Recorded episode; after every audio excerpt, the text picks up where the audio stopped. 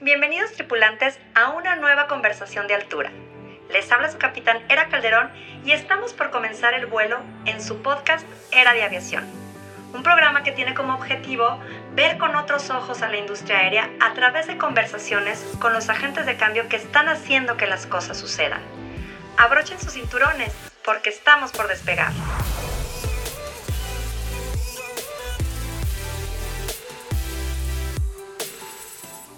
¿Conoces sobre los diferentes modelos de negocio de las aerolíneas y el concepto de Smart Passenger? En este episodio te voy a contar todo lo que hay detrás de los modelos de negocio de las aerolíneas y cómo ha evolucionado el concepto de el pasajero tradicional al concepto de Smart Passenger.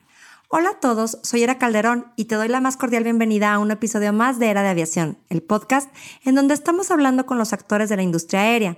El día de hoy vamos a platicar con Cuitlava Gutiérrez, quien tiene una trayectoria de más de 24 años dentro del sector aéreo. Nuestro querido Cuitlagua Gutiérrez inició su carrera desde 1998 en la división comercial de la aerolínea mexicana de aviación hasta llegar a ser gerente general de alianzas. En 2010 fue nombrado subdirector de alianzas de Aeroméxico y posteriormente designado vicepresidente de Aeroméxico de Relaciones Internacionales y Alianzas. Para junio de 2012, se trasladó a Holanda para desempeñarse como vicepresidente de operaciones de la alianza SkyTeam, que agrupa a más de 20 aerolíneas de las más importantes del mundo. Para fines de 2014, regresa a México con la aerolínea Aeroméxico como vicepresidente de Alianzas y Relaciones Internacionales nuevamente. En 2016 aceptó la invitación para ser country manager de la Asociación Internacional de Transporte Aéreo IATA en nuestro país. A partir de 2020 también fungió como director general de la Cámara Nacional de Transporte, Canaero. Con una amplia experiencia en la industria aérea, nuestro invitado de hoy es experto en alianzas estratégicas, asuntos regulatorios, relaciones con gobierno y comerciales. Cuenta además con una maestría en negocios internacionales de la Universidad La Salle y en el Easy Business School de Nancy, Francia. Esta fue una gran charla que disfruté, donde abordamos muy claramente cuál es la óptica de las aerolíneas por los diferentes modelos de negocio, cómo ha evolucionado el concepto del pasajero tradicional y sus derechos hasta llevarlo a un concepto de Smart Passenger. Sin más, te invito a que vueles conmigo en esta interesante plática. Comenzamos. Hola, hola, buen día. Les habla Era Calderón y les doy nuevamente la bienvenida al programa Era de Aviación. El día de hoy nos acompaña en esta conversación de altura Cuitláhuac Gutiérrez, a quien ya les presenté hace unos momentos. Bienvenido, Cuitláhuac. Muchas gracias por estar aquí con nosotros. ¿Cómo estás, Era? Muchas gracias por la invitación. Siempre un placer estar eh, aquí con ustedes en este gran esfuerzo que, tú has llevado a cabo desde hace bastante tiempo para llevar la aviación y todos estos temas de aviación mucho más cercanos a, todos nuestros pasajeros y al público en general. Muchas gracias, saludos a todos. Muchas gracias. Sí, pues eh, la verdad es que este es un tema que precisamente quiero poner sobre la mesa contigo. Eh, estuve haciendo un sondeo con, pues, personas cercanas este, mi red de LinkedIn y, varias otras este, personas sobre cuáles son los temas más relevantes en la industria aérea y mucho de lo que me preguntaban siempre es sobre los derechos de los pasajeros pero eh, ¿qué, pueden hacer, eh, cómo, pueden este, tener más claro a qué tienen derecho. Y quisiera verlo desde una perspectiva de las aerolíneas, por eso me pareció muy acertado poder conversarlo contigo. Eh, e, en este tenor, quisiera, quisiera que pudiéramos empezar este episodio, si te parece bien, eh, vamos a, ver algunos temas importantes, eh, los vamos a abordar desde, por ejemplo, cómo, cuáles son las diferencias entre las, los tipos de aerolíneas que existen, las tradicionales y de bajo costo, para pasar a hablar sobre las políticas internas que tienen precisamente las aerolíneas para las compensaciones y finalmente podemos, y no menos importante, abordar ya específicamente el tema de los derechos de los pasajeros, que como bien comentábamos en nuestra plática previa, tiene mucho que ver con la elección del pasajero. Entonces, sí, sin más preámbulo, Cuitlaga, por favor, este, desde, desde tu perspectiva, desde tu expertise, platícanos un poco sobre eh, cuáles son los tipos de aerolíneas que existen en el mercado. Sí, claro que sí. Eh, mira, me daría, quizá antes abriría con un poco de contexto general del mercado, sobre todo el mercado mexicano, ¿no? Enfocándonos al mercado mexicano y después podemos platicar eh, de, de, lo que ha pasado en otras partes del mundo donde estos modelos de aerolíneas de bajo costo en realidad están ahí desde hace más de 20, 25 años, ¿no? Sobre todo eh, en Europa, donde fueron pioneros de este, de este modelo de negocio, cómo esa situación, ¿no? En ciertos mercados en Europa influye en la creación de estos modelos de negocio por, eh, porque el concepto de estos modelos de negocio de estas aerolíneas de bajo costo, lo que hacían era eh, obviamente ofrecer tarifas más, eh, más bajas al pasajero, ¿no? Pero a su vez ofrecían un servicio totalmente diferente a los acostumbrados a recibir en aeropuertos principales, ¿no? es decir, Tú tienes a, EasyJet, Ryanair en, Europa que operan desde aeropuertos que les llamamos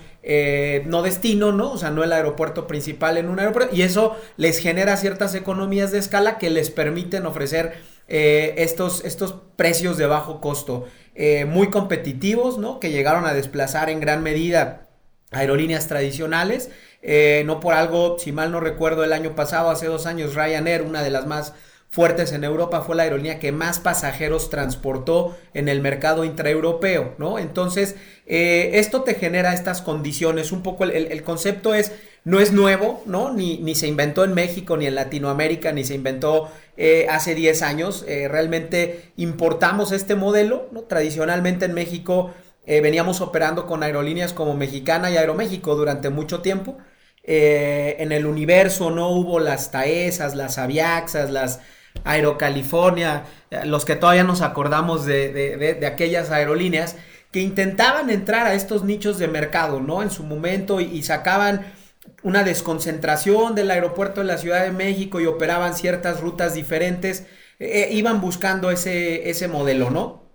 E, el, tiempo realmente se enfocaban justo en eso, ¿no? E, eso es lo que hace una aerolínea, una aerolínea nueva queriendo entrar a un modelo de bajo costo se dedica a ofrecer aquellas rutas que no son ofrecidas por las aerolíneas principales. Eh, esto como concepto puro, ¿no? Vamos a decirlo así como teoría pura. Eh, y entonces esto les permite atender a un modelo de mercado diferente, a pasajeros diferentes, ¿no? Desde otro tipo de aeropuertos. Y esto conecta el norte, llegó a conectar la parte del Pacífico con Aerocalifornia, ¿no?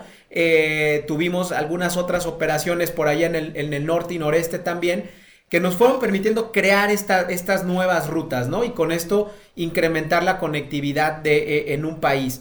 Ahora, eh, ¿cómo, ¿cómo, es que, hemos evolucionado en México? Como te decía, después de tener a estas aerolíneas y, a los que nos tocó, mucho de tu, de tu, público es muy joven y seguramente no se acuerda eh, de cuando solo teníamos dos aerolíneas en el país, pero había dos aerolíneas y, podías volar, con cada aerolínea tenía dos tarifas, ¿no? Eh, la tarifa Yankee y la tarifa eh, Metro, punto, no había más, ¿no? Entonces, eh, claramente era, era y, yo creo que muchos nos, acordaremos de estas fotos, ¿no? De la aviación de antes, ¿no? La, aviación donde era realmente un tema muy importante volar, ¿no? La gente volaba hasta arreglada, ¿no? Con traje, ¿no? Porque era un transporte caro, ¿no? El subirse a un avión era, un era, era caro volar, ¿no? Eh, en el mundo tenemos una métrica de alrededor de 2.5 viajes per cápita eh, en un país, digamos una media global. Y, para tener un dato en México no llegamos ni al 1, ¿no? Eh, estamos en el punto 75. Es decir, la brecha que tenemos y conceptualizarlo con países como Panamá o Colombia ya están cercanos al 2, ¿no? Entonces, realmente están muy por encima de lo que nosotros con un mercado de 100 millones de pasajeros eh, al año y 135 millones, ya no sé cuántos somos ahora de habitantes, eh, evidentemente podríamos empezar a tener. Después eh, venimos evolucionando estas aerolíneas y empezamos a entrar ya de manera más, digamos, formal, ¿no? Con, con, estas aerolíneas de bajo costo que yo diría, la primera que, que, da ese pie, ¿no? De esa manera está esa, ¿no?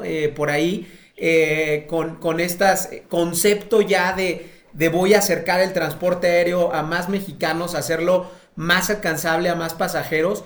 Y creo que desde ahí México, el mercado aéreo ha tenido un crecimiento sostenible en los últimos 20 años, ¿no? Hemos venido, hemos venido de tener un mercado de 35, 40 millones a prácticamente 100 millones de pasajeros que ya habíamos cerrado en 2019 antes de la pandemia, ¿no? Eh, con una flota más joven, con una flota eh, con edades promedio pues, inferiores a los 6, 7 años, yo te diría eh, tecnología de punta, ¿no? Hemos diferenciado diferentes productos y negocios de aerolíneas. después de Taesa, yo creo que, me brinco a lo más, más real que tenemos, ¿no? Que fueron los Interjet, los, los Volaris, los Viva, los que realmente vinieron a revolucionar este, este concepto, ¿no?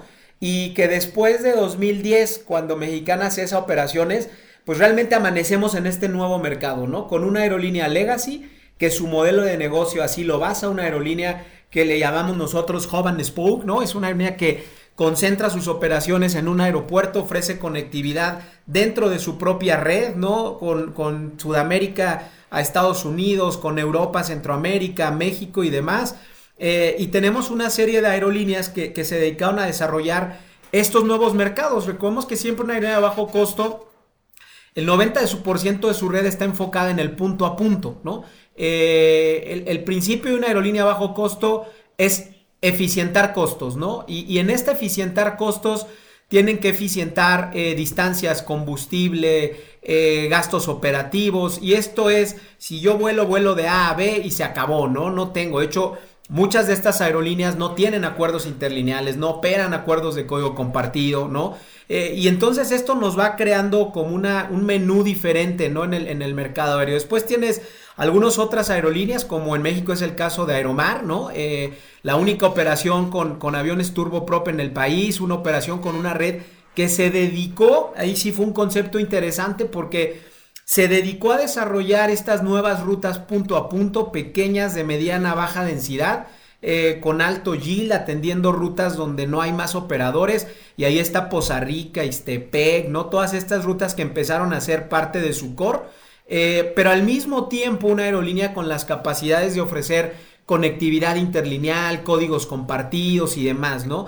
Entonces, si vemos esto, después de 2010, eh, la industria aérea tenía un menú de opciones, ¿no? Y, yo es así como lo, planteo. Eh, y esto permitió a la industria aérea crecer de esta manera. Permitió a muchos más mexicanos, ¿no? Poderse subir a un avión. Porque hoy estas nuevas aerolíneas de bajo costo no competían contra Aeroméxico, no, no competían contra Aeromar. Eh, sus costos y sus distancias compiten directamente contra el autobús, ¿no? Eh, en México el autobús creo que es un medio de transporte muy, muy utilizado en el, en el país, donde la gente puede subirse e ir en autobús 20 horas de Ciudad de México hasta Tijuana, ¿no? No sé cuánto haga. Eh, a un precio sumamente competitivo, hoy en 3 horas está en Tijuana por avión, ¿no? Eh, pero ¿qué pasa? También tú a este pasajero, para que esto se cumpla y, el principio modelo de bajo costo eh, se cumpla, tú tienes que ofrecer realmente a ese pasajero una diversidad de opciones, ¿no? Y esto en el mundo, no solo en México, llevó a que, a que las aerolíneas tuvieran una evolución, ¿no? Las low cost empezaron a caminar hacia, hacia acercarse un poquito más a los modelos legacy, ¿no? Por ahí tendrás una que otra low cost que, creció, evolucionó. Y ahí te pongo ejemplos en el mundo WestJet, Gold, Indigo, que empezaron a acercarse, ¿no? Eh, pero, pero no estaban del todo en el modelo legacy, ¿no? Eh, yo te puedo hablar en ese caso de mi experiencia en SkyTeam. Eh, estando en donde SkyTeam, una alianza de 20 aerolíneas, teníamos, teníamos tres agujeros grandes en el mundo, ¿no? Donde no teníamos una cobertura de red. Brasil, claramente el mercado más, de uno de los mercados más importantes, India y Canadá, ¿no? Como, como SkyTeam. Eh, Air Canada era miembro de Star Alliance, en su momento abajo Varig y, Latam eran miembros de otra alianza, eh, en India Air India era miembro de Star Alliance. ¿Y qué es lo que hacíamos? Teníamos que ir a buscar estas aerolíneas eh, para poder ofrecer esa cobertura de red a los pasajeros de la alianza SkyTeam pero ¿qué pasa con estas aerolíneas? Te decían, oye, yo no estoy interesado en entrar a una... Yo tengo una variedad de productos, ¿no? Que yo puedo ofrecer a, mi, a mis pasajeros, puedo trabajar con esta alianza, puedo trabajar con esta alianza, con esta otra. Entonces, eh, ofréceme qué es, cómo yo te puedo ayudar, ¿no? Eh, pero yo no me interesa ser miembro de tu alianza, ¿no? Y ahí las, alianzas mismas mutaron y crearon eh, lo que Star Alliance, por ejemplo, si mal no recuerdo, llaman Star Alliance eh, Connect o una cosa así. En, en SkyTeam le íbamos a llamar SkyTeam Connect, que era este concepto de cómo le podíamos ofrecer a estas aerolíneas de bajo costo ser miembros de la alianza, para a su vez nuestros pasajeros tener acceso y volar a Canadá ¿no? Pero a través de precios más competitivos. Entonces, si, lo vemos, todo radica en un tema, en un tema de precios, ¿no? Ahora, regresando a México, eh, yo te diría, ¿qué, pasó? Y, ahí sí ya entro un poco más en detalle con lo que ha sucedido en México. Eh, creo que mucha parte en un tema de que el mercado evolucionó tan rápido que quizá como pasajeros, ¿no? Y, te hablo yo mismo, o sea, cuando, cuando viajas, ¿no? Y, a lo mejor yo estoy en este sector en los últimos 20 años y algo he aprendido en todo este tiempo, pero es importante que, tus, tus radioescuchas, todos los que nos están escuchando acá, también lo conceptualicen. Eh, hablo como pasajero, ¿no? Eh, me quito mi yata, mi canaero, pero creo que también eh, yo ahí mi recomendación es eh, qué queremos, ¿no? Y creo que de ahí, de ahí, de ahí tenemos que partir. Hoy tenemos un mercado que nos da para volar como nosotros querramos, ¿no? las aerolíneas de bajo costo han tomado un mercado muy importante de pasajeros que antes viajaban en transporte terrestre, ¿no? en camión. Fíjate, que este punto es súper importante y quisiera yo como puntualizarlo. Porque, digo, como dices, en la, en la experiencia propia, ¿no? Eh, cuando me tocaba vivir en Monterrey, estar viajando a Chihuahua, había solamente ciertas rutas por Aeroméxico y empezó Viva Aerobús por allá de 2012 y empezó con estas tarifas muy, muy bajas o de un peso, de 25 pesos y que te hacía muy fácil estar volando eh, a través de, estas, este, de estos viajes, ¿no? De, estas de esta aerolínea que ya, como tú bien dices, competía directamente con el camión, por ejemplo, y veías la, que estaban abarrotados los vuelos. Entonces, ¿qué hacen estas aerolíneas de bajo costo? Dan la opción, ¿no? A que, a que más sector de la población pueda, como bien dices, acceder a este tipo de vuelos. En este contexto, que yo, yo creo que es muy importante y, es la opción que ahorita tú comentabas, la opción del pasajero. ¿Qué elijo? Si elijo una aerolínea de bajo costo o, elijo una aerolínea eh, legacy o tradicional o, de estas este, eh, premium para efectos de poder volar, ¿no? Yo creo que con este contexto que ya, que ya nos pusiste podemos tener un poco más claro que de ahí va a partir mucho eh, qué me ofrece una aerolínea de bajo costo y qué me ofrece una aerolínea tradicional, ¿no? Tú, ahorita bien lo comentabas, por ejemplo, las aerolíneas tradicionales que te ofrecen, pues a lo mejor mayor espacio y comodidad, te ofrecen eh, el equipaje documentado a lo mejor sin costo, eh, ciertas como beneficios o prerrogativas. Obviamente el costo, el costo, el precio, bien, bien señalas del boleto, es más alto y por lo tanto eh, la, aerolínea de bajo costo que hace pues te cobra si quieres un snack, te cobra eh, si quieres un seguro, este, te cobra eh, el equipaje que vas a documentar o no. ¿Por qué? Porque tú como pasajero tienes la elección de poder decir, hoy sabes qué, voy en la mañana a México, voy de trabajo, no llevo equipaje, regreso, no documento equipaje, ¿no? Entonces ahí radica la elección a la, que bien comentas, ¿no? Ese es el punto. Entonces, eh, entran, yo creo que dejamos esta parte eh, aclarada, lo de, lo de la diferencia entre las eh, aerolíneas de bajo costo, pero aquí también radica en esto de los precios las políticas que tienen las aerolíneas, ¿no? O sea, para, para antes de dar paso a los derechos de los, de los pasajeros es cómo formulan las aerolíneas sus políticas de compensación o sus políticas internas para efectos de poder cubrir a los pasajeros algún tipo de, de demora, de daño de equipaje, etcétera. No sé si nos puedas comentar al respecto en tu experiencia, este Sí, eh, claro, no, no, y lo has, lo has creo que resumido muy, muy bien, ¿no? O sea, yo, eh, yo creo que, que, a partir de, este, de esta mezcla que también hay que aceptar para el pasajero, puede ser una especie de confusión, ¿no? El pasajero puede decir, oye, pues ahí hay tres aviones o cuatro aviones y los cuatro van a Guadalajara, ¿no? eh, pues porque en este me cuesta 10 pesos, en esta 8, en esta 4 y en esta 3, ¿no? Eh, yo, creo, yo creo que ahí radica. Y, y, antes de eso yo lo, trato de siempre conceptualizar, lo platicamos tú y yo cuando, cuando hablamos hace unos días, ¿no? Para, para esta llamada, eh, lo que decíamos era, siempre yo lo llevo a un tema donde esto nos rodea, el tema del bajo costo nos rodea en todos nuestros ámbitos, ¿no? en nuestra vida diaria, desde desde la tiendita que la tenemos enfrente de una casa donde vivimos y te cruzas y ya llegaste a la tienda, bueno, pues a lo mejor ahí te va a costar ciertas cosas más caras porque la comodidad es que la tienes ahí, ¿no? Así vas a un súper y que dentro de las cadenas de supermercados tenemos cadenas de diferentes gamas, ¿no? Eh, que en una es más barata, en una es más cara, pero la experiencia que le ofrecen al entrar a una cierta tienda o el propio producto es diferente, ¿no? Eh, cuando buscamos un hotel, ¿no? Hoy tienes un hotel que te cuesta 500 pesos una noche o un hotel que te cuesta 500 dólares una noche, ¿no? Pero es que busco. Y, entonces ahora sí ya entro en materia a lo que tú, a lo que tú comentas. Eh, yo creo que hoy más que nunca el pasajero eh, debe de pensar y, es momento, en el mundo hay un concepto que se llama Smart Passenger, ¿no? Y es eh, cómo esta evolución de modelos y de aerolíneas llevó también a cambiar al pasajero a una mentalidad para una decisión inteligente, ¿no? Eh, si yo me voy de vacaciones con mi familia y tengo una esposa y dos hijos y me voy una semana a Cancún, ¿no? y, entonces yo quiero que mi boleto me salga súper barato, ¿no? Eh, pues entonces quizá puedo tomar un vuelo de Volaris, ¿no? Donde la tarifa me va a salir sumamente barata. Pero si ya quiero documentar, cada uno llevamos un equipaje para una semana, ¿no?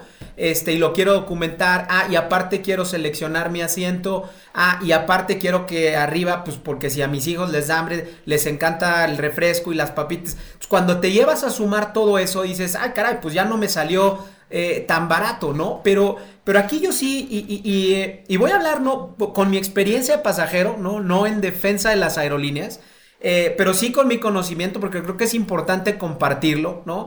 Eh, es decir, la, salida más fácil, ¿no? Pues es decir, pues le echo la culpa a la aerolínea. Y le digo, oye, es que me engañó. Me dijo que me iba a cobrar 500 pesos y terminé pagando tanto, ¿no? Eh, hoy en un proceso de compra de una aerolínea, creo que hoy más que nunca y derivado de todos estos cambios a la ley en 2017, el proceso se ha hecho cada vez más transparente, ¿no? Eh, te lo puedo decir, en el mundo México, en este proceso de compra y derechos del pasajero, e, es de las regulaciones que tenemos más avanzadas en protección al consumidor. Porque hoy tú compras un boleto en una aerolínea y te salen sus cuatro familias de tarifas, ¿no? O de las tipos de tarifas que quieran. ¿Qué pasa? Y eso nos sucede a todos. ¿eh? Cuando compramos una tele en casa, la verdad es que tampoco te pones a leer el manual y lo que te dice del tú llegas, la conectas y adiós, ¿no? Y después resulta que la pusiste en un lugar donde le da el sol y entonces esa televisión en particular no le tenía que dar el sol y se te descompone y pues vas a reclamar y te dicen, señor, pues lea lo que dice, ¿no? Eh, eh, la garantía o lea lo que dice las condiciones. Y no estamos acostumbrados a leerlo, ¿no? Aquí quisiera, fíjate, yo creo que este tema que estás tocando es súper importante, Cuitlawa. Las aerolíneas te dan opciones. O sea, cuando tú vas a comprar, te dice, ¿quieres volar sin, sin equipaje? ¿Quieres volar con una maleta pequeña, con una maleta tal? O, y quieres todos los beneficios, como dices, de, mi gama premium, ¿no? Como decir, tengo estos presupuestos para ti, tú cuál es el que eliges de acuerdo a tus, a, cómo quieres viajar o cómo quieres volar, ¿no? Esta gama a la que hace referencia, ¿no? La, aerolínea, antes era nada más, como bien dices, Metro y Yankee, que era la económica y la cara. Ahora ya tienes unas intermedias en las cuales tú puedes decir, como dices, quiero tener la maleta de 15 kilos, quiero tener la maleta de 25 kilos, quiero tener una maleta de 32 o dos maletas. O sea, te da una gama de opciones que eso es lo que realmente elige el pasajero. Y no es que la aerolínea te engañe, él te está dando desde un inicio esas opciones, ¿no? Que es, es lo que tú estás comentando, ¿verdad? O sea, como, como dices, como para aclararlo y transparentarlo y que la gente no se quede con esa idea de que, de que te están engañando, ¿no? O sea, tienes tu opción A y tienes opción B, C, D y, y las que te ofrezca la aerolínea, ¿no? Sí, exactamente, ¿no? Tú, tú en todas, y hoy te lo puedo decir, todas las aerolíneas, ¿no? Te, te ofrecen esa claridad porque así nos obliga la ley, ¿no? Tenemos que ser transparentes con el pasajero, eh, quizá en el proceso, como en todo sucede, si antes pasaba que te salía ahí tu checkbox ya preseleccionado y entonces escogías el, seguro de viaje, ¿no? Y luego decías, oye, pues yo nunca escogí un seguro de viaje. Todas estas cosas, eh, hoy ya tenemos desde la parte regulatoria no podemos tener ningún checkbox preseleccionado, ¿no? Se tienen que dar todas las opciones y todo tiene que ser a decisión del pasajero. Entonces, eh, ¿qué pasa? Yo voy a tal ruta, voy a, Cancún, ¿no? Eh, eh, yo, lo que tú acabas de explicar es perfecto, ¿no? Yo lo he hecho cuando me toca ir, últimamente estuve yendo mucho a Cancún, a reuniones con migración, e iba y venía el mismo día. Me iba muy temprano de aquí, regresaba en el último vuelo de Cancún que llevaba solamente mi morral, con mi computadora y demás, ¿no? Me iba con cualquier aerolínea y pagaba una tarifa de 1500 pesos y no más. Pero ¿qué pasaba? ¿Vas a querer cambiar tu boleto? ¿Quieres tener cambios gratis? No, yo voy y regreso, eso ya lo sé, ¿no? ¿Vas a documentar una maleta? No, nada más llevo esto. Este, ¿quieres que te seleccionen asiento? Que esa es otra cosa que también es muy criticable siempre, ¿no? Dice, oye, ¿quieres seleccionar el asiento desde ya? A mí no me importa el asiento que me toque, ¿no? Eh, si yo llego y documento, pues que me lo den en el aeropuerto. O sí, sí quiero el asiento, bueno, lo selecciono y me va a costar, ¿no? Todas estas, estos menús de opciones que tenemos, eh, no, es un tema, eh, todos estos se les llama ancillaries, ¿no? En el, en el mundo de la aviación. Y es cierto que eso, esto es un ingreso adicional para las aerolíneas, un ingreso adicional más allá del boleto, ¿no? Eh, pero, pero ¿por qué? Siempre creo que esto, y mira, nos ha tocado platicarlo mucho en el Congreso, ¿no? Con, con, diputados y legisladores que nos dicen, pues es que la aerolínea solo quiere hacer más dinero. No, o sea, está ahí para ser opción del pasajero. A ver, yo soy una aerolínea, soy un negocio. Por concepto, pues estoy aquí para hacer dinero, ¿no? Eh, si no fuera una fundación o, fuera alguna asociación civil, ¿no? Eh, pero estoy aquí, pero yo no quiero hacer dinero simplemente a través de mis pasajeros. Yo quiero hacerle llegar a mi pasajero que tenga la mejor opción para volar, la que a él le convenga, ¿no? Como te digo, yo voy a Cancún, y, me llevo solamente mi morral y con eso voy y vengo y me cuesta 1500 pesos y me fui en Viva Aerobús, ¿no? Eh, ay, que si quieres el abordaje VIP prioritario, que si quieres... Ah, me da igual, yo voy a una hora y me subo. Entonces, ah, no, de regreso, sabes que sí quiero abordar porque ya vengo cansado, sí quiero ser de los primeros en abordar. Ah, bueno, pues pago 500 pesos más. Pero nadie te ha obligado, ¿no? O sea, el concepto de tu decisión debe de ser cuánto quieres que te cueste tu viaje y cómo quieres viajar.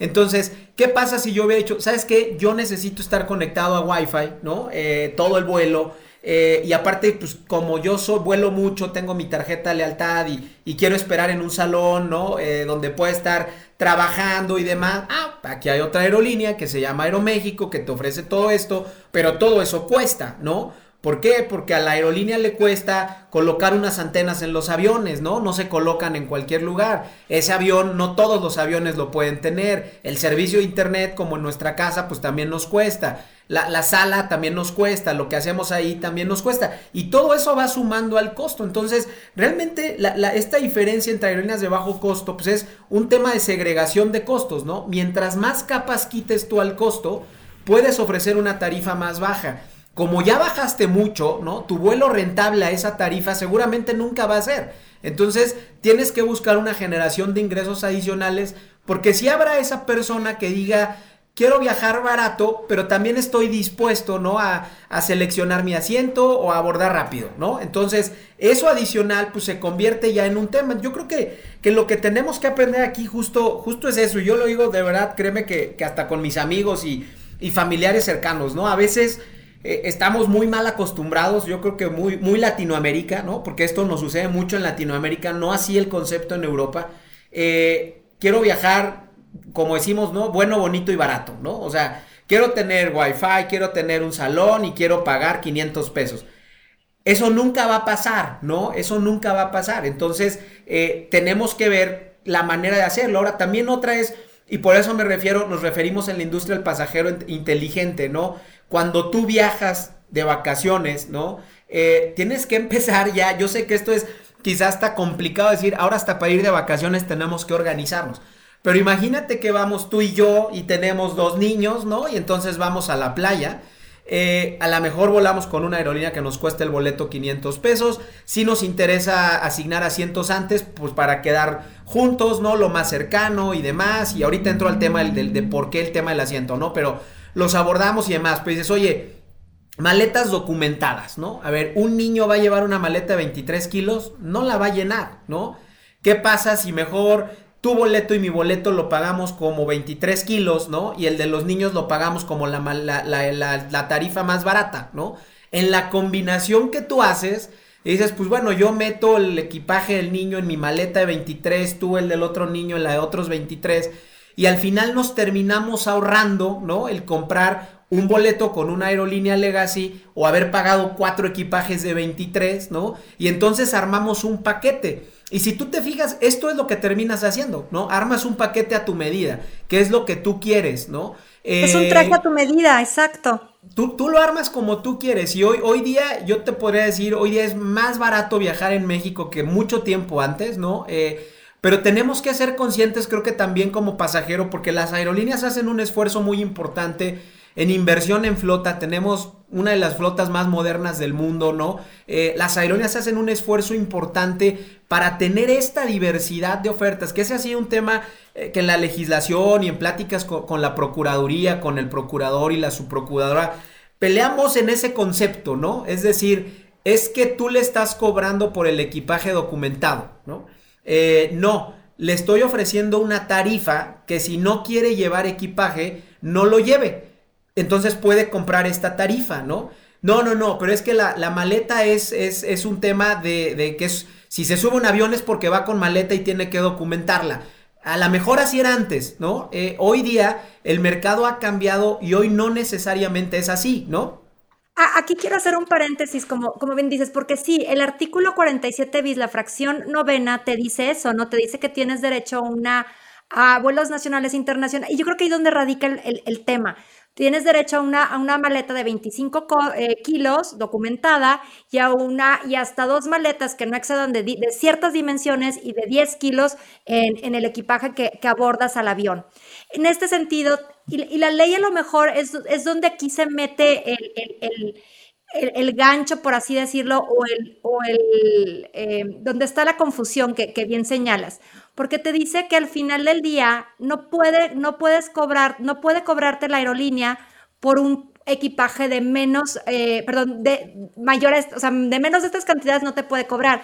Sin embargo, lo que estás tú haciendo o lo que me estás explicando, y, y esto lo quiero aclarar para los, los tripulantes que nos escuchan, es tengo la opción de que si en un momento dado, como bien dices, no quiero volar con el equipaje, obviamente eso le reditúa en un ahorro, por ejemplo, de combustible en las operaciones a la aerolínea y por lo tanto me puede salir más barato mi boleto de avión. ¿Es correcto?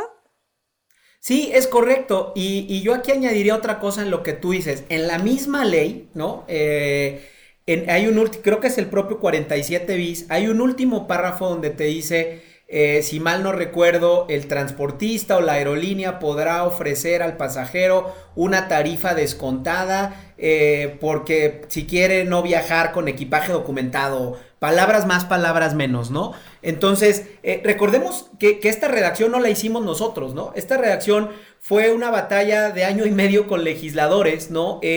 donde, donde en aquel momento la batalla era no pueden cobrar equipaje, ¿no? Entonces, eh, decíamos, ok, está bien, ¿no? Pero ¿qué pasa con aquellos pasajeros que tengo, que son muy importantes para mí, y que esos pasajeros no viajan con equipaje, ¿no? O sea, llevan una maletita, un morral, una maletita que la pueden poner abajo, ¿no?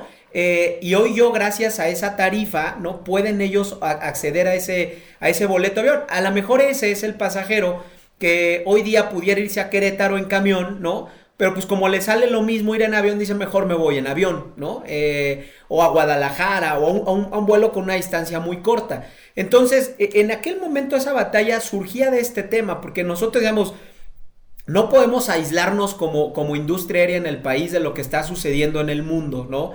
Y en el mundo los modelos de bajo costo y los servicios adicionales están creciendo. Como te lo decía, era en todos, en, todos lados, ¿no? O sea, ahora ya está en un hotel, quiere el desayuno ya incluido, ah, le cuesta tanto. Y si lo paga el mismo día le va a costar más caro, ¿no? Entonces, eh, quiere la almohadita quiere la almohadita más suave o más dura porque la que tengo es media, ¿no? Se la puede ofrecer, pero tiene un costo adicional. O sea, todo esto se ha convertido y, en la industria del viaje, más que en un tema de encarecer, yo te diría en un tema de satisfacer al cliente, ¿no? Porque entonces... Ahora tenemos que ponernos en los pies del cliente y decir, eh, yo, como decíamos del ejemplo del viaje de, familia, ¿no? O el ejemplo del viaje de no pagar la, la maleta porque yo simplemente voy y vuelvo. Eh, y, de tratar de hacer esto mucho más. Pero eh, para esto es muy importante que todo el, marco regulatorio y las leyes estén debidamente alineadas. Y hoy, como tú bien comentas, ¿no? La, propia ley no es clara, ¿no? Y entonces hace muchas confusiones. En su momento trabajamos con Profeco en conjunto con la industria, un documento que Profeco le llamaba Conoce tus derechos al viajar en avión, ¿no? Eh, y, creo que eso es muy claro, lo hicimos en conjunto, ¿no? en eso te habla de muchas cosas.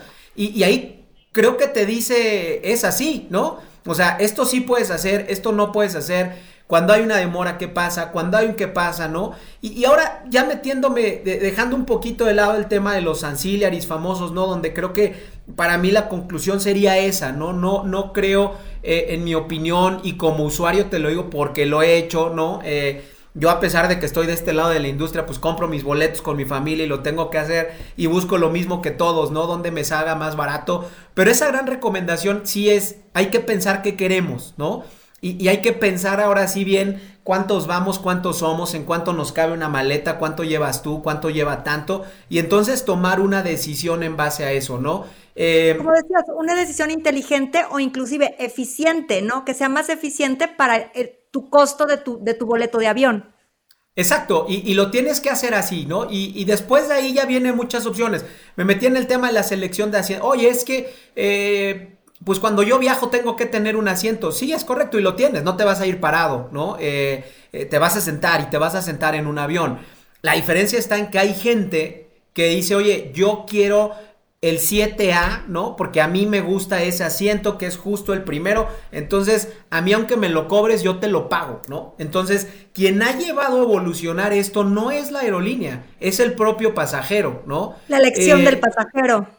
Es el propio pasajero. O hay quien, si yo voy contigo y no nos gusta tener a nadie en medio, si o sea, es que sí vamos a pagar para que nos bloqueen el 7 y el 6, ¿no? Eh, y el 5, como va a estar en medio, pues nadie lo va a querer seleccionar normalmente, a menos que el vuelo vaya lleno. Entonces, pues lo bloqueamos. A ver, hay aerolíneas en Europa que puedes bloquear el de en medio, ¿no? O sea, tú pagas por ese asiento, ¿no? Si el vuelo está con un factor bajo y demás para que no se ocupe.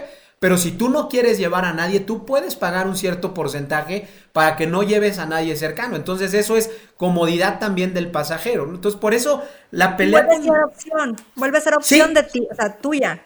No, exacto, nadie te obliga, ¿no? Eh, Aeroméxico hoy te ofrecen sus vuelos de largo alcance un producto en economy donde te dice, oye, no vas en Premier, ¿no? Pero no me acuerdo cómo le llaman, pero puedes bloquear la fila de tres y entonces te ponemos una colchonetita, una almohada y pues vas en economy en tu camita en un vuelo de 10, 11 horas, eh, pero es opción tuya, ¿no? No te estoy diciendo yo que, ah, las filas 20, 21, 22 y todas son así, ¿no? Es ¿Cómo lo haces más atractivo al pasajero? Por eso el tema siempre de la selección de, asientos causa mucho, pues mucha cuestionamiento, ¿no? Porque si es que el asiento yo lo tengo, sí, yo lo tienes. A ver, te lo puedo dar desde el momento que compres y entonces te voy a dejar nada más las últimas filas del avión.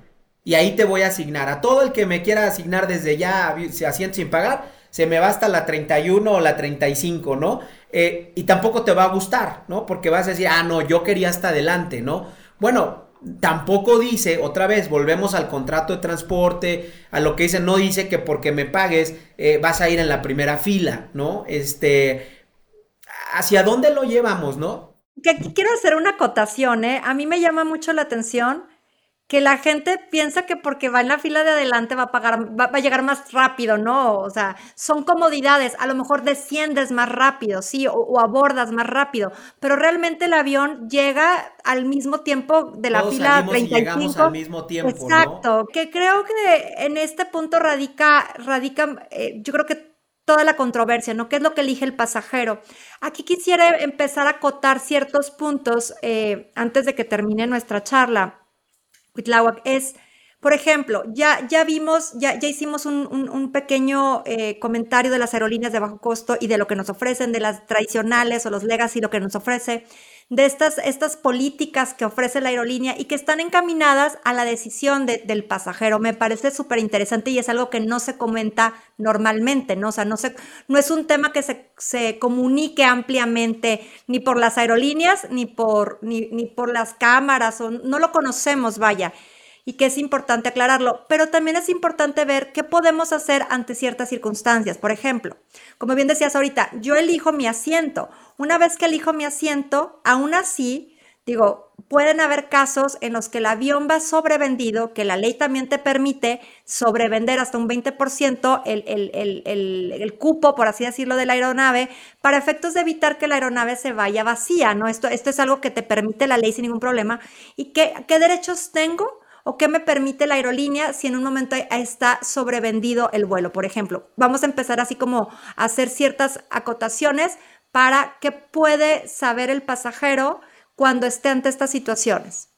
Sí, no, mira, creo que otra vez, ¿no? E, e, el, propio documento este de Profeco también es muy claro en estos, en estos temas.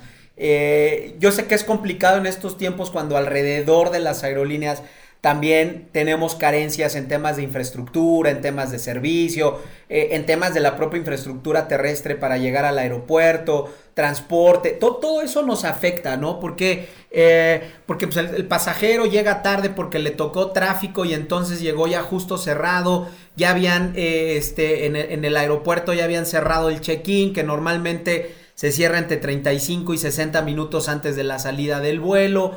¿No? Y entonces el pasajero dice, oye, pero es que aquí está, y lo que siempre dicen, ahí está el avión y no se ha ido, ¿no? Bueno, primero creo que para todos tus, lo que nos acompaña, ¿no? Detrás de un, de un vuelo, cuando uno lo ve ahí todavía el avión, eh, hay un proceso enorme, ¿no? Que se hace, es decir, una vez que el capitán, por temas de seguridad, de, de, procesos, eh, cierra el vuelo, cuando el avión y la aerolínea cierran el vuelo, es porque se empiezan a hacer cálculos que les llamamos peso y balance, ¿no? Ya con pasajeros totales y es a dónde vamos, cuál es el clima, distancia, cuánto combustible necesitamos, hacer el balanceo del equipaje en el avión, ¿no? Porque si llevas, no puedes echar todas las maletas pesadas hasta atrás, porque ha habido casos en la industria donde al despegue el avión se va para atrás, ¿no? Le gana el peso y pega la cola. Eh, tienes que hacer una distribución, ojo, no del pasajero, ¿eh? Porque, ah, es que entonces tú muévete para allá, tú No, no es el pasajero, es la carga que el avión.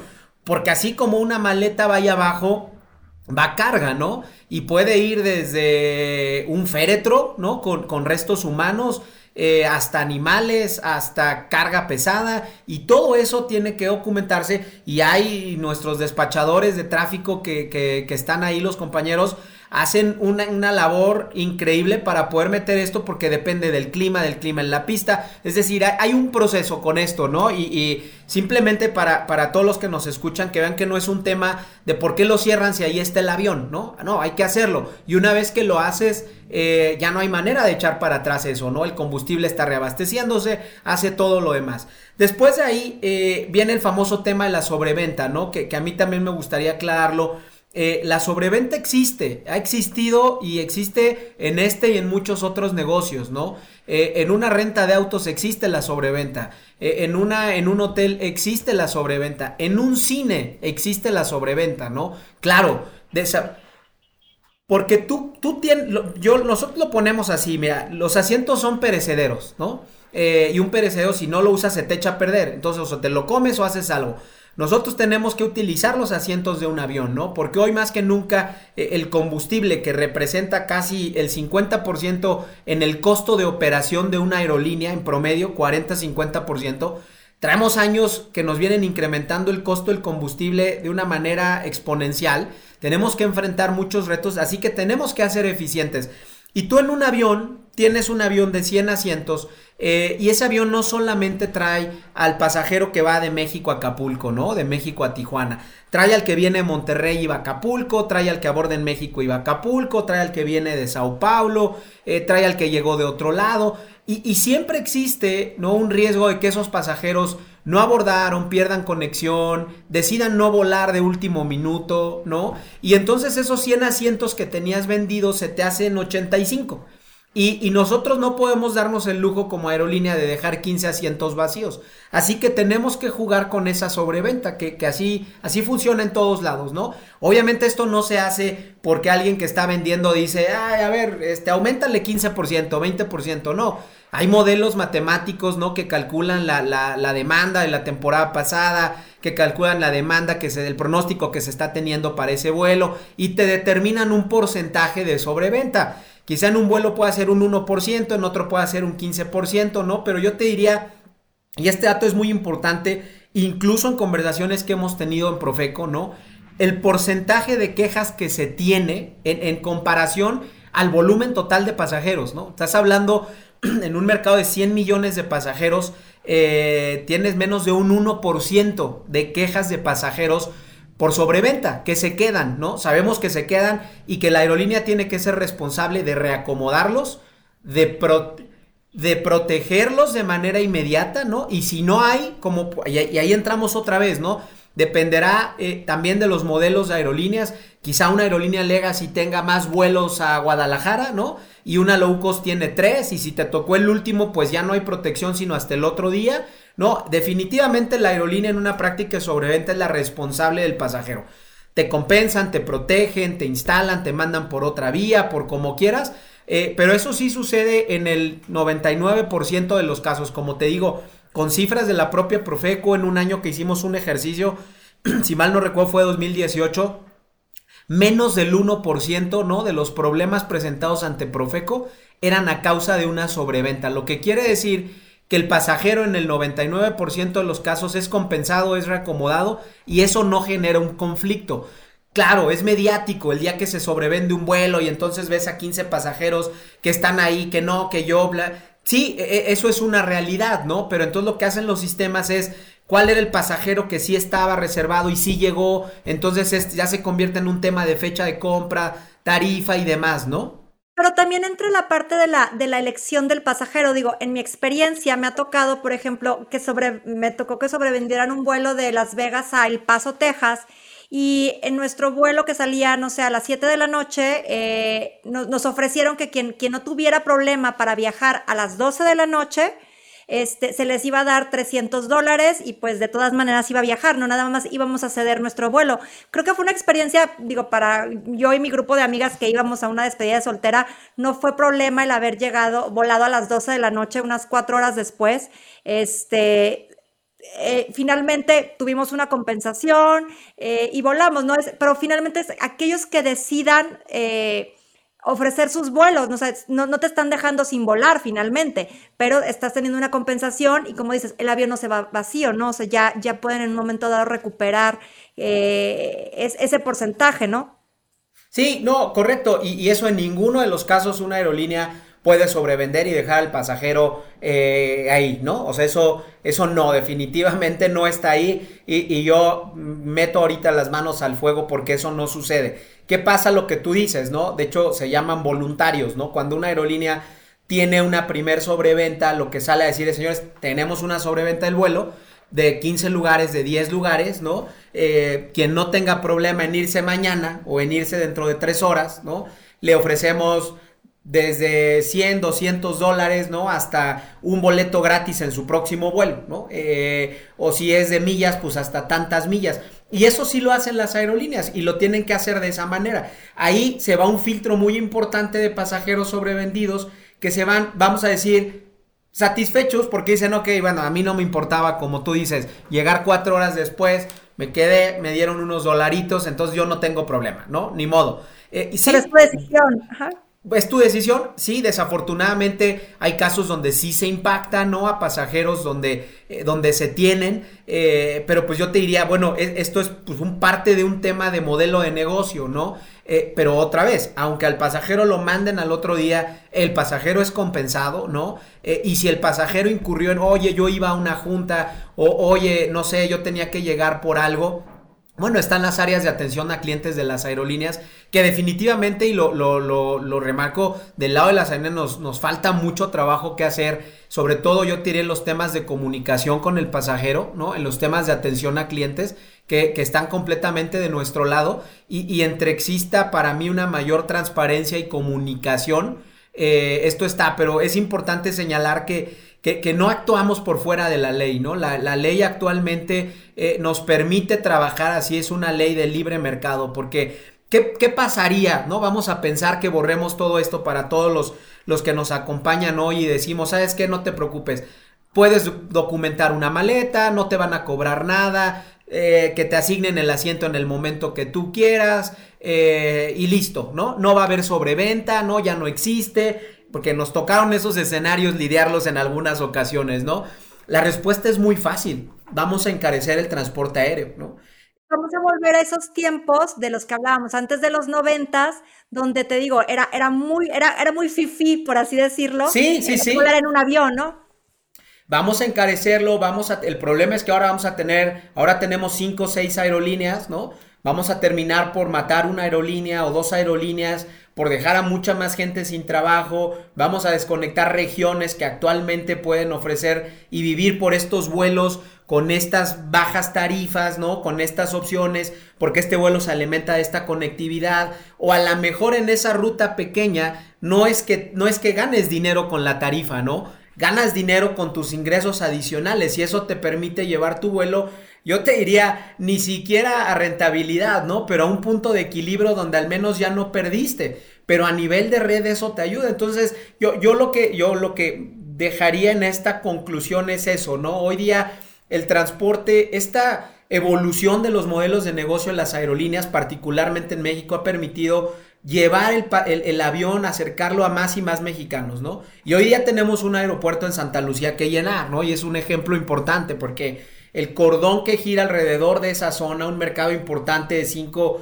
6 millones de, pasajeros, va a requerir de un incentivo, ¿no? Y ese mercado se tiene que incentivar. Y, tú no puedes incentivarlo con un precio alto, hay que incentivarlo con un precio bajo, ¿no? Eh, pero ese precio bajo también va a tener un costo, ¿no? Y, ese costo es, bueno, que puedas tener toda esta serie de atributos en tu tarifa, ¿no? Que seas tú el que decidas. Yo, yo hoy creo que más que nunca el pasajero decide qué quiere, ¿no? Eh, y puede, como tú dijiste, voy a llegar en el mismo momento del de adelante que pagó 5 mil, a yo que pagué 500, ¿no? Porque yo nada más llevo mi maleta y no me interesa nada más, ¿no? Entonces, yo, yo lo que invitaría es justo a eso, tenemos que repensar nuestra manera de viajar, ¿no? Así, así nos ha cambiado esta industria, ¿no? Y hoy el, precio de tener todos estos nuevos beneficios, ¿no? Eh, es este, que, que tenemos que leer un poco más, ¿no? Todos y no estamos acostumbrados a hacerlo en nuestro proceso de compra, qué queremos, analizar bien las opciones, porque hoy, hoy de verdad las aerolíneas han hecho un gran trabajo en temas de, transparencia. Eh, eh, incluso en el tema discutido de la maleta que comentabas, hubo dos aerolíneas nacionales que, que, con el propósito de, ok, no estamos de acuerdo porque así no lo estuvimos, pero retiro esa tarifa, ¿no? Y dejo como está, eh, como me lo pone, ¿no? Con Profeco, hubo alguna otra que decidió decir, yo lo estoy haciendo como marca la ley, ¿no? Y, entonces eh, yo me quedo con esto. Así que, hoy se convierte, creo que lo deberíamos de ver más como un tema de, incentivo que tenemos en el mercado, ¿no? Fíjate, eh, como bien dices, ya para concluir, creo que, que, esta parte de los derechos de los pasajeros, eh, a qué tengo derecho, va, va más en el precio que estoy pagando, qué estoy adquiriendo, cuáles son los beneficios que quiero tener. Como decías, el, el, puro cambio de un boleto de avión a mí me ha pasado que no he, no, he, elegido el que tenga estos cambios y lo he tenido que cambiar y me ha salido casi al mismo costo del, del, mismo boleto. Entonces ya lo que hago ahora es para evitar, como, como siempre piensa uno que no le va a pasar, pero sucede, pues ya elijo en el que tenga a lo mejor un cambio gratis, ¿no? Me sale un poco más, pero no se iguala a pagar doble el boleto, ¿no? O sea, pero tengo cubierta esa parte. Entonces, todo va a radicar en la elección que tengas como pasajero, como dice el, Smart Passenger, ¿no? ¿Qué elijo, qué decido adquirir? ¿Cuáles, cuáles son mis opciones y cuáles son mis preferencias de acuerdo a mi bolsillo finalmente, ¿no? Y esto, tal cual lo escribiste, yo te lo pondré ahí. Y a mí siempre me gusta sacarlo con ejemplos que tenemos en otro lado, ¿no? Porque eh, siempre nos toca eh, ser muy señalados del lado del negocio de la aerolínea pero eso mismo que tú acabas de decir, llévalo a un seguro de coches, ¿no? ¿Qué quieres? ¿Quieres pagar poquito? Pues vete por tu cobertura básica y vas a pagar muy poquito, pero el deducible es grande, ¿no? Y si tú pegas, bueno, pues, pues te van a cubrir lo del otro, pero tu reparación no, ¿no? Ah, entonces, ¿qué haces? Pues vas incrementando tu cobertura. E, es un, ¿Lo vas a usar? No sabes, ojalá nunca lo uses, ¿no? Eh, y pero si lo llegas a usar, pues es lo mismo en un boleto de avión o en una reservación de hotel, con todas estas que se llaman políticas flexibles, ¿no? Eh, si tú estás 100% seguro que vas y vienes el mismo día, como es mi caso, dices, yo no necesito, no voy a cambiar, ni mucho menos. ¿Qué pasa? Si me toca cambiarlo, bueno, pues ni modo, así tomé la decisión, ¿no? Si es tu caso donde dices, yo mejor, mira, por si sí o por si no, ya prefiero pagar un poquito más, pero mi, me permite hacer los cambios que yo quiera y no me cuesta tan caro, ¿no? Como si no hubiera yo comprado eh, esa protección, ¿no? Entonces, eh, yo, creo que hoy eso es lo que nos ha sucedido en, la industria y como consumidores, te diría yo, ¿no? Mucho eh, el tema, siempre se habló mucho y se habla mucho el tema de los derechos del pasajero, ¿no? pero creo que también el pasajero tiene responsabilidades, ¿no? Y, creo que esas responsabilidades del pasajero son justo esas, ¿no? Es leer lo que estás comprando, ser consciente de lo que tú estás comprando es lo que necesitas, ¿no? Eh, porque no puedes tú comprar una tarifa barata y decir, ah, quiero mi maleta documentada. No, pues entonces no era esa maleta. ¿Por qué? Por todo lo que ya hemos hablado anteriormente, ¿no? Pero sobre todo... No era esa tarifa, ¿no? Era una tarifa más, más, más amplia, ¿no? Con una, con una mayor beneficio. Yo los invitaría a eso, ¿no? A decir, tratemos y, denos un poco ese voto de confianza del lado del pasajero hacia nosotros que, lejos de estar hablando en un tema de yo quiero exprimir al pasajero, no, yo quiero hacerle al pasajero más barato el volar. Porque hoy, eh, eh, en, estos 10 años, como te he la tarifa promedio ha bajado y no tiene nada que ver con la tarifa de hace 20 años ni con la de hace 5 años. Es más, hoy día te diría ni con la de pandemia, prepandemia, ¿no? Eh, yo creo que hoy todavía con prepandemia estamos un 20-25% abajo de las tarifas. Y esto, así es, el pasajero manda actualmente, ¿no? Así que creo que es una combinación de, derechos y responsabilidades de ambos lados. Eh, y, del pasajero mucho aprender esta nueva mecánica de, eh, cómo volar, ¿no? Así es. Eh, muchísimas gracias, Cuitláhuac. Yo, yo ya te pediría, bueno, te agradecería eh, el haber estado con nosotros y te pediría que para otra ocasión puedas estar nuevamente con nosotros porque la verdad es que el tema da para mucho y, me encantaría abordar otros temas contigo. Pero eh, como estamos precisamente entrevistando agentes de cambio de la industria, ¿qué es lo que queremos hacer? Es hacer un cambio en la industria, como tú dices, hacer un cambio en el, en el chip del pasajero, ¿no? Decir, tú estás adquiriendo eh, lo que se acomoda a tus necesidades, a tus necesidades de vuelo, de familia, de, equipaje. Tú lo estás eligiendo, te está poniendo esa gama de opciones la aerolínea, ¿no? Entonces, pensemos también al comprar qué es lo que vamos realmente a ocupar o no, ¿no? Porque cuando nos toque a lo mejor reclamar, tenemos que recordar qué fue lo que adquirimos. Yo creo que me, me, quedaría con eso. No sé si quieras ya dejarnos así un último consejo para los que, nuestros tripulantes que vayan a comprar algún pasaje o boleto de avión. No, gracias, Era. Y, siempre, siempre, siempre un placer eh, estar aquí con, contigo, con, con, ustedes, con tus tripulantes. Y encantado de seguir conversando. Yo creo que, como dices, hay, hay muchos temas de los que podemos conversar y yo trato de hacerlo desde un punto de vista totalmente objetivo, ¿no? Eh, al final, desde Yata, desde Canaero, nosotros no somos aerolíneas, no representamos al sector, pero sí tratamos de generar las condiciones adecuadas precisamente para que el sector y el transporte aéreo sea eh, un sector importante para, el país. Así que, eh, no, yo te diría a todos tus tripulantes, eh, creo que denos esa oportunidad, ¿no? Denos ese voto de confianza de entender un poco, o, piensen ustedes, ustedes son los dueños de una tienda o los dueños de una agencia de coches, ¿no? ¿Qué prefieres? ¿Vender un solo coche más caro y vender 10 coches al año, ¿no? O vender tres variantes diferentes del mismo coche donde al año puedas vender 100 coches, ¿no? Eh, creo, que, creo que mucho de esta, de esta racional eh, va por ahí, ¿no? El mercado ha cambiado, el, consumidor ha cambiado y tenemos que adaptarnos ahora a ese consumidor, ¿no? Correcto.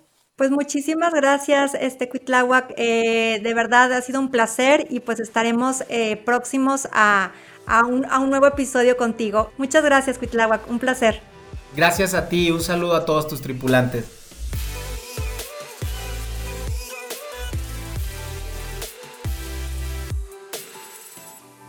Queridos tripulantes, gracias por escuchar este episodio hasta el final. Recuerde que juntos vamos a generar cambios importantes dentro de la aviación. Nos escuchamos en el siguiente episodio y quiero recordarles que no olviden suscribirse al programa en cualquiera de las plataformas que me estén escuchando para que no se pierdan los siguientes episodios. Continuemos esta conversación en redes sociales. Me encuentran en Twitter como Era de Aviación y si podemos conectar en LinkedIn donde me podrán encontrar como Eranden y Calderón. O también escríbenos al correo eradeaviacion.gmail.com con tus comentarios, preguntas o cualquier cosa que quieras platicarnos. Me encantará saber de mis tripulantes. Te espero en el siguiente vuelo. Hasta la próxima.